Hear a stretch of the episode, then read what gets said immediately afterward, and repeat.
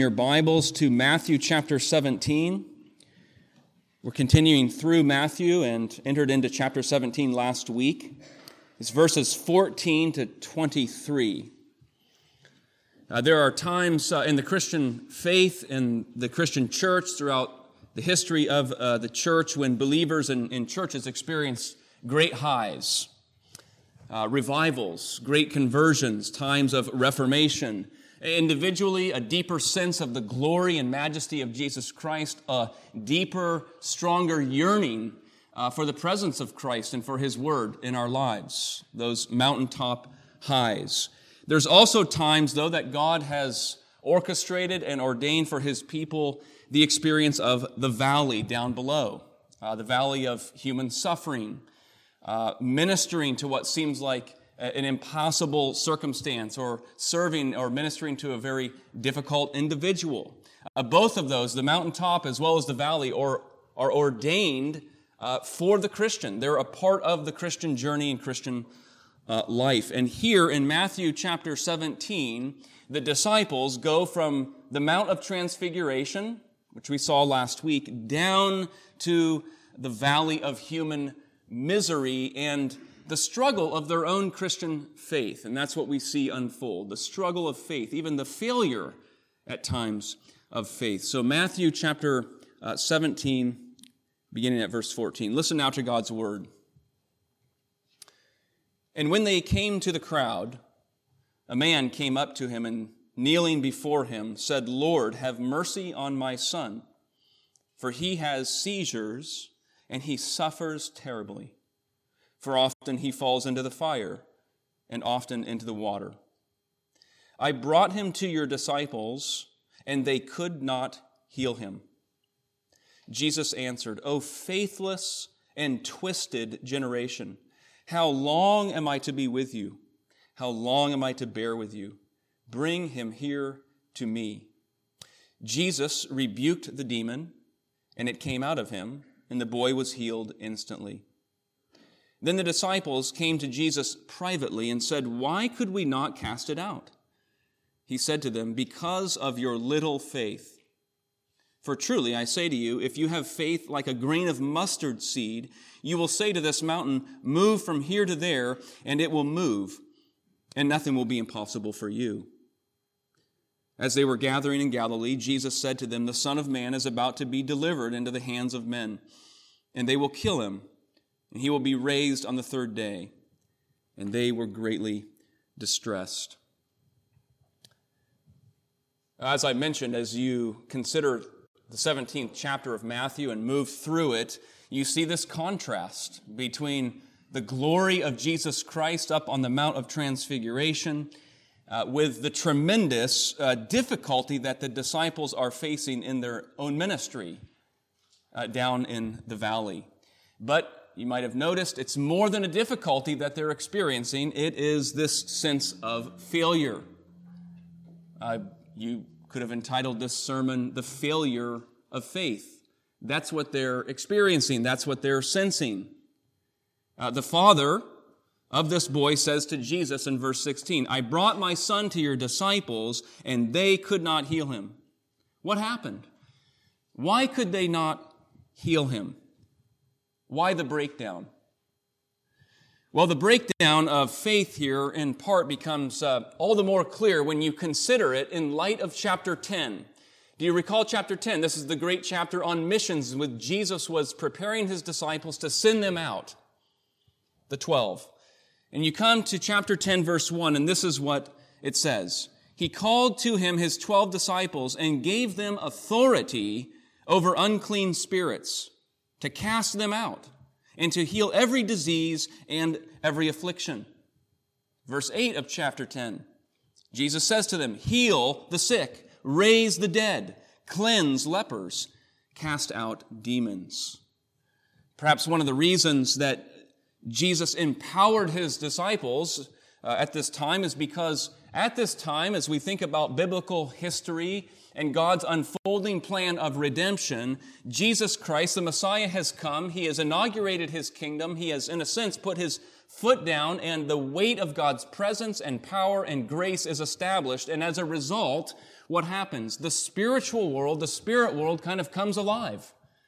Uh, it's why we read so much through Matthew, Mark, Luke, and John of many spirits, uh, evil spirits, the demonic, uh, human misery at a tremendous low.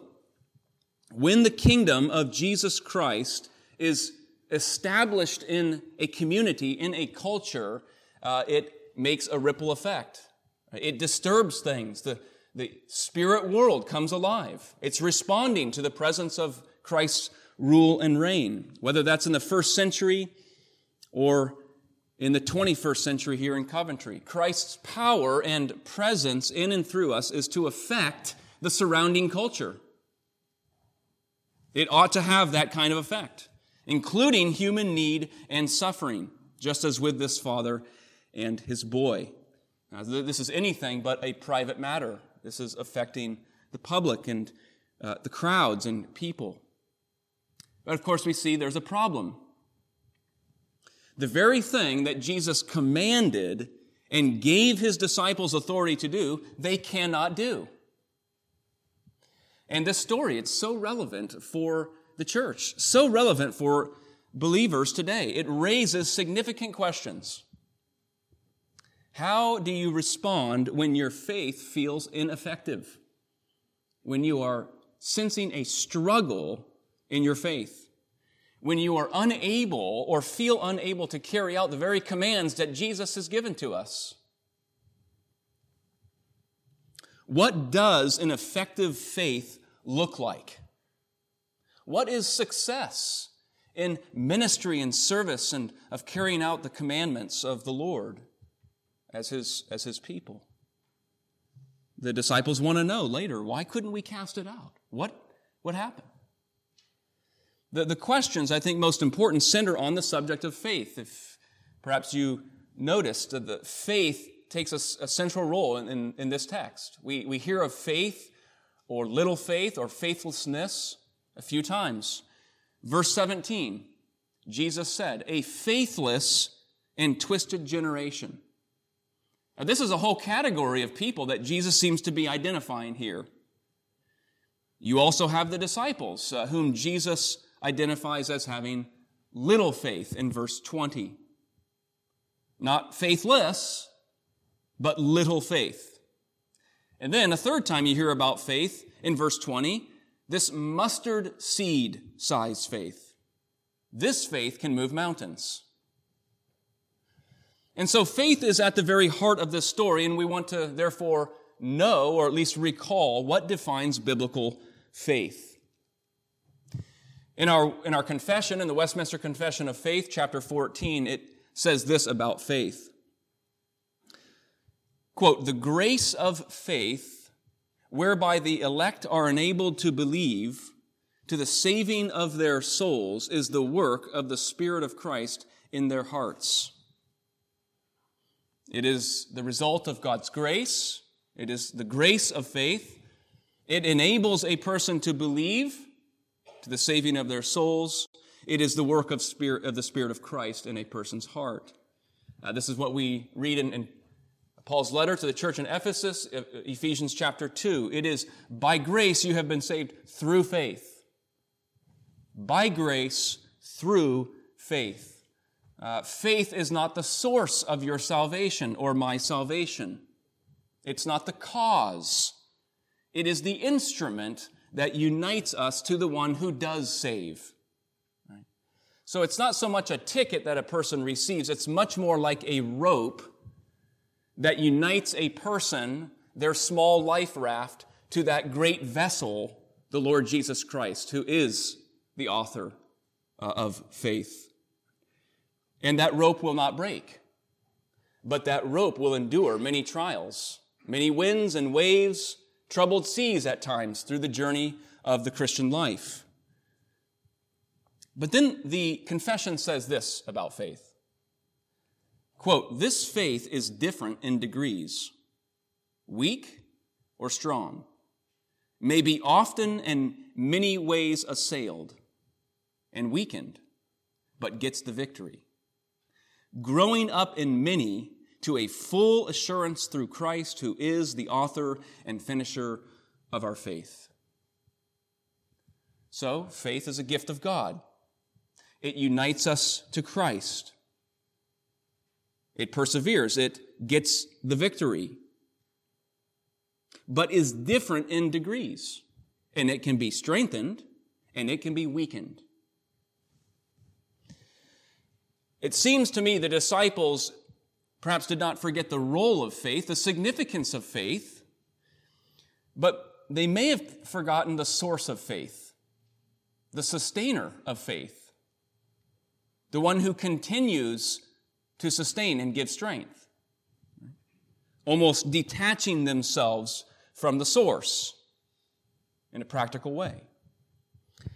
Now, many of us carry around one of these. If you can't see this, this is a cell phone. Many of us wish we did not carry around one of these, probably. Right? Uh, this is simply an instrument. It can be a very powerful instrument. Has a lot of data and information. Can be used for navigation, for leisure, listening to music. Right? Can store uh, addresses, contacts. Very, very helpful, powerful tool and instrument. But we know this will not be useful for very long, at least, unless you have a really high powered battery, I suppose, uh, without this. Right? This is the power cord charger. This has to be connected. This is like faith.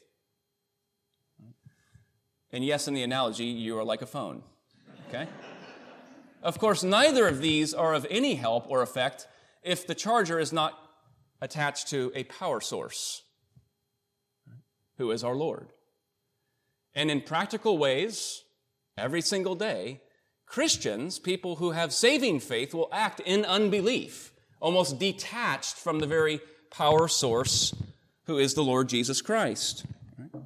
That's what we read of uh, Achan earlier in Joshua. Acting in unbelief. That's what sin is. It's an act of unbelief.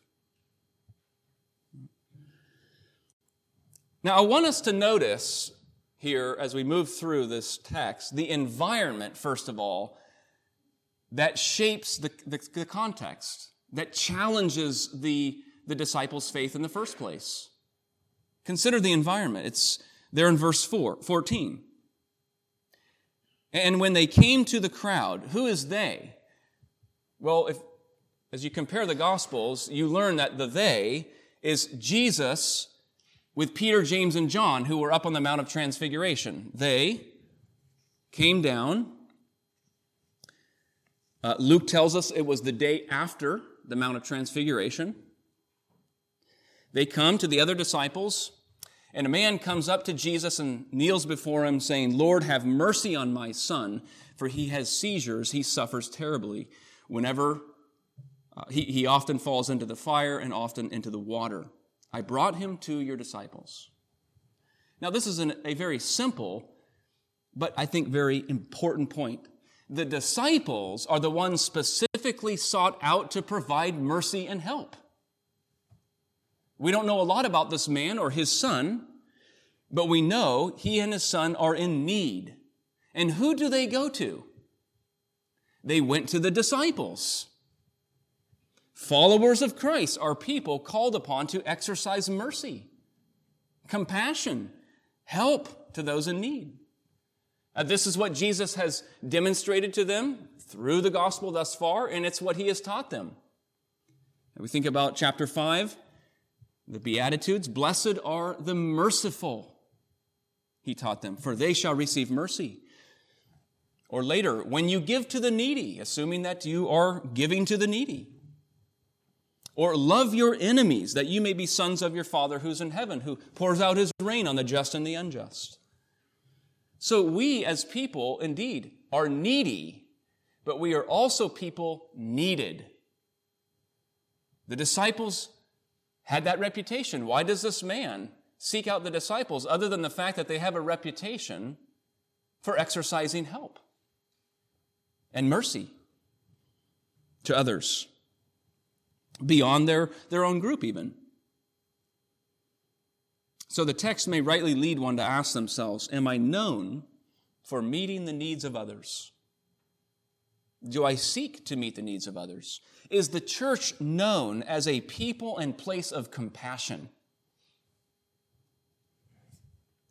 Ed Welch, the Christian counselor, uh, said God's premier self description is, quote, the compassionate and gracious God.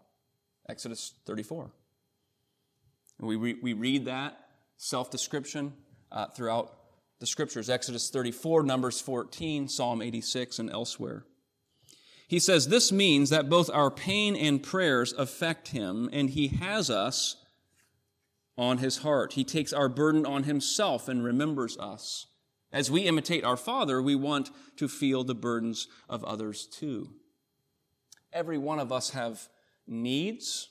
The disciples had needs. And yet, as they're following their Lord, they're learning to see the needs of others.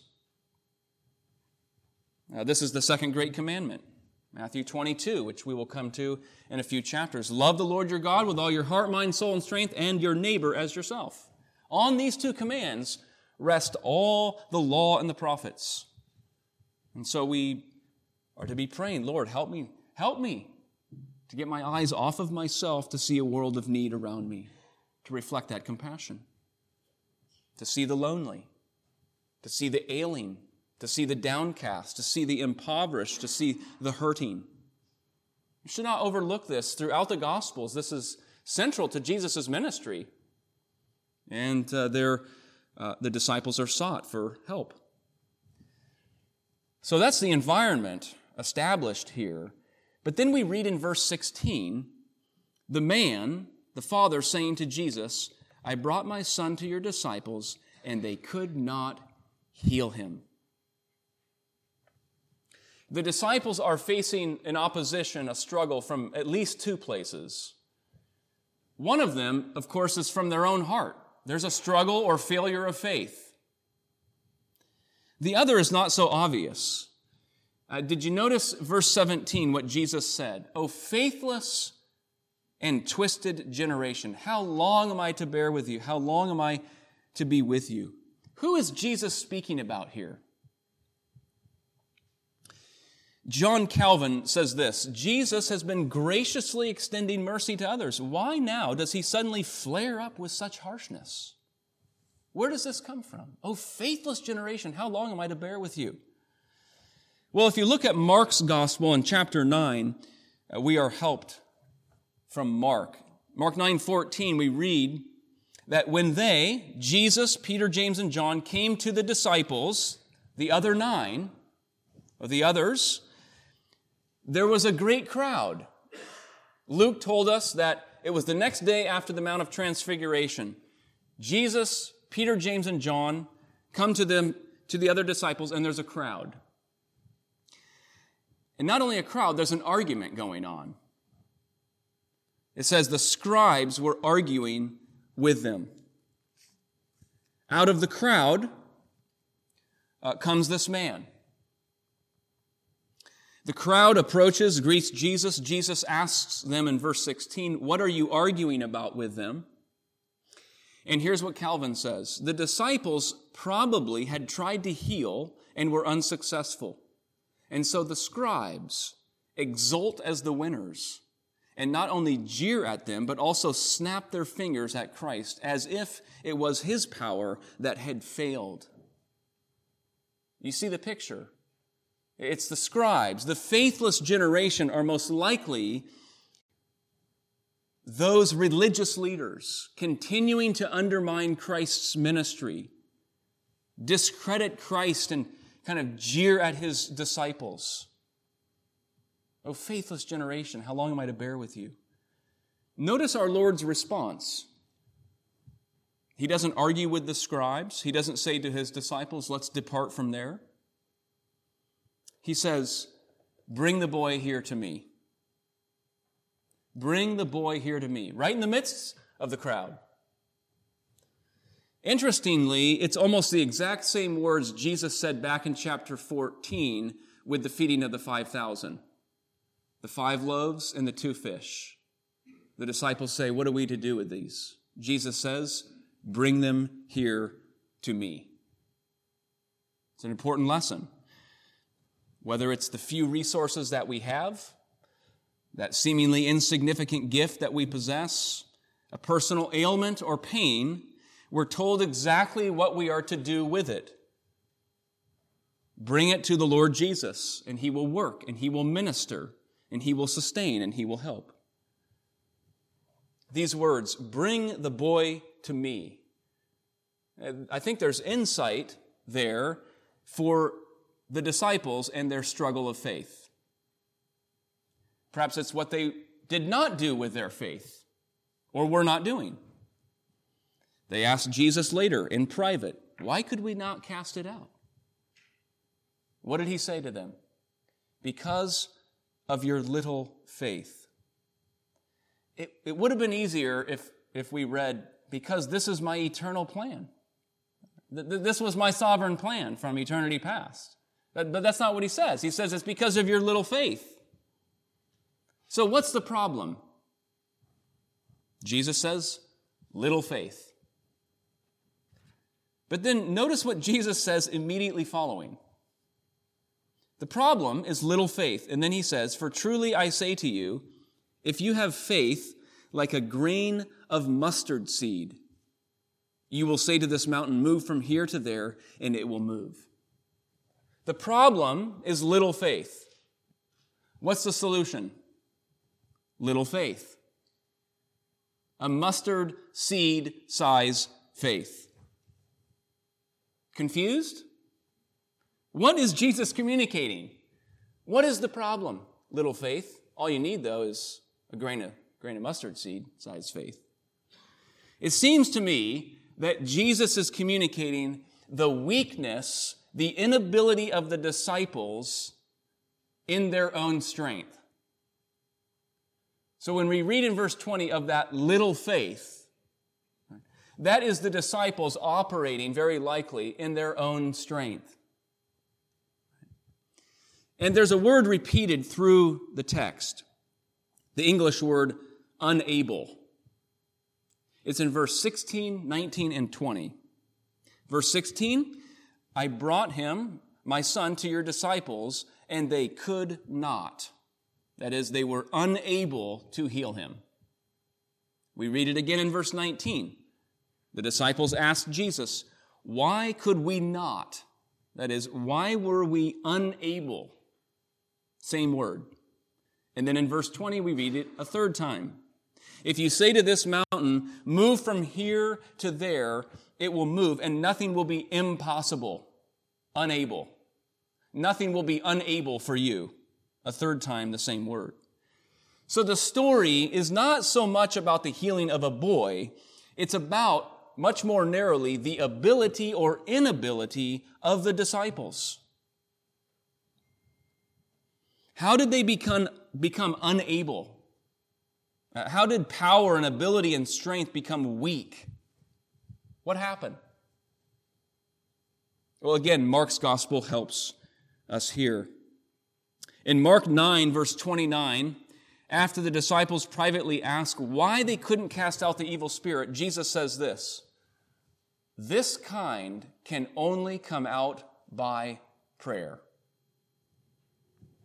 This kind can only be driven out by prayer.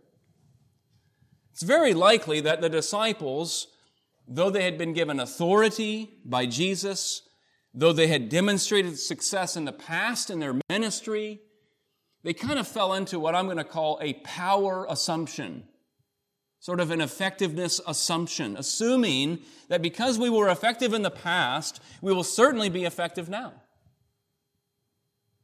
Forgetting the very source of power, right? the very source of effectiveness who is the Lord Jesus. And so when in Mark's account it says uh, prayer, this only this kind can only come through prayer. We know prayer is a or the central evidence of a person expressing dependence upon the Lord. You were unable because of your little faith. It's a way of saying your effectiveness and your power rests not upon your abilities or your knowledge or your eloquence or your personality. It rests upon me. It's a reminder. It's a lesson for the disciples. Uh, I think that's at the heart of the story, is actually a teaching moment for the disciples. It's why there's not a response after the healing from the boy or the father or the crowds or the scribes. Where's the attention? The attention narrows right in in a private matter between Jesus and his disciples. And that's where the gospel writers go. That's the emphasis. There's a teaching moment here for the disciples. Where does faith come from and where is faith sustained? How is faith sustained? And there's a whole lot to learn from this story. I'll mention just a few lessons. One, failure is not something to be feared. Now, Christians can, we can fear failure. Yes, the disciples seem to fall short here. They indeed do. But what do they do in their failure? They do exactly what believers ought to do. Lord, what happened? They seek the Lord. Help us, help us understand. Help me understand. And so failure is actually turned into an opportunity to learn, in this case, about their dependence upon the grace of Christ and the power of Christ. We should not fear failure in our service of the Lord. Two, we should be reminded that the true source of help and restoration and life is not us. It's the disciple, it's not the disciples, it is the Lord Jesus Christ. And the extent to which we bring people to Him and His presence, God's will and power is manifest. Do we believe that our Lord Jesus is the source of life and restoration? New life. Three, faith, as we see in the story, is not as simple as turning on and off a switch. It's not like as simple as plugging your phone into the wall. Right? We don't turn it on and turn it off like a simple switch. In fact, in Mark's account of the story, the father says, I believe, Lord, help my unbelief a little insight into the complexity of faith. I believe. And then sometimes I act in unbelief. Faith is a gift of God. It's sustained and strengthened only by the presence and power of Christ. And then, four, like this suffering boy and his father, we ourselves or those we know may be suffering physically, emotionally, mentally, serious and deep ailments. And yet, the ultimate remedy is not a temporary physical healing. Though we desire healing and restoration, we pray for healing and restoration, mentally, physically, this boy would be healed and yet live to face the wages of sin, which is death. The ultimate remedy is not a temporary healing. The ultimate remedy is the person and work of the Lord Jesus Christ in his death and resurrection, the one who gives everlasting life. And so the Father, the Son, the disciples, they go to the source of ultimate restoration and life, Christ Jesus.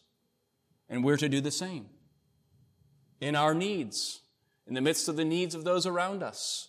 We continue to go to the Lord Jesus Christ. No wonder Jesus continues right after this, continues to speak about his necessary suffering and death and resurrection. That's where he's headed. That's what we read in verse 22. As they were gathering in Galilee, Jesus said, The Son of Man is about to be delivered into the hands of men. They will kill him. He will be raised on the third day. Jesus continues focused upon his ultimate goal to bear the cross.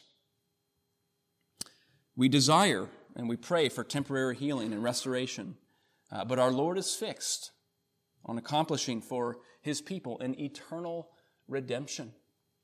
An eternal redemption. And that's why Paul can say in Romans 8 For I consider that the sufferings of this present time, they're not worth comparing with the glory that is to be revealed to us. We know that for those who love God, all things work together for good. For those who are called according to his purpose. If God is for us, who can be against us? Who shall separate us from the love of Christ? Let's pray together. Our gracious Heavenly Father, we thank you for your grace and your power, uh, your power to heal, even more, O oh Lord, your power to save unto eternal life. We thank you ultimately, Lord, for the cross and the resurrection, the newness and everlasting life that we have by your Spirit through uh, grace. We pray, Lord, that we would continue to seek you in the midst of uh, the struggle and at times sense of failure of faith. Lord, uh, hold us still, causing us to be uh, continuously united to you. We thank you, Lord, that this gift of faith, it cannot be ultimately broken, but you cause us by your mercy to persist and to persevere. Uh, Lord, indeed, through the winds and the waves and the storms of this Christian journey in life, Lord, we seek you, um, for in you is life. And we pray all these things in Jesus' name. Amen.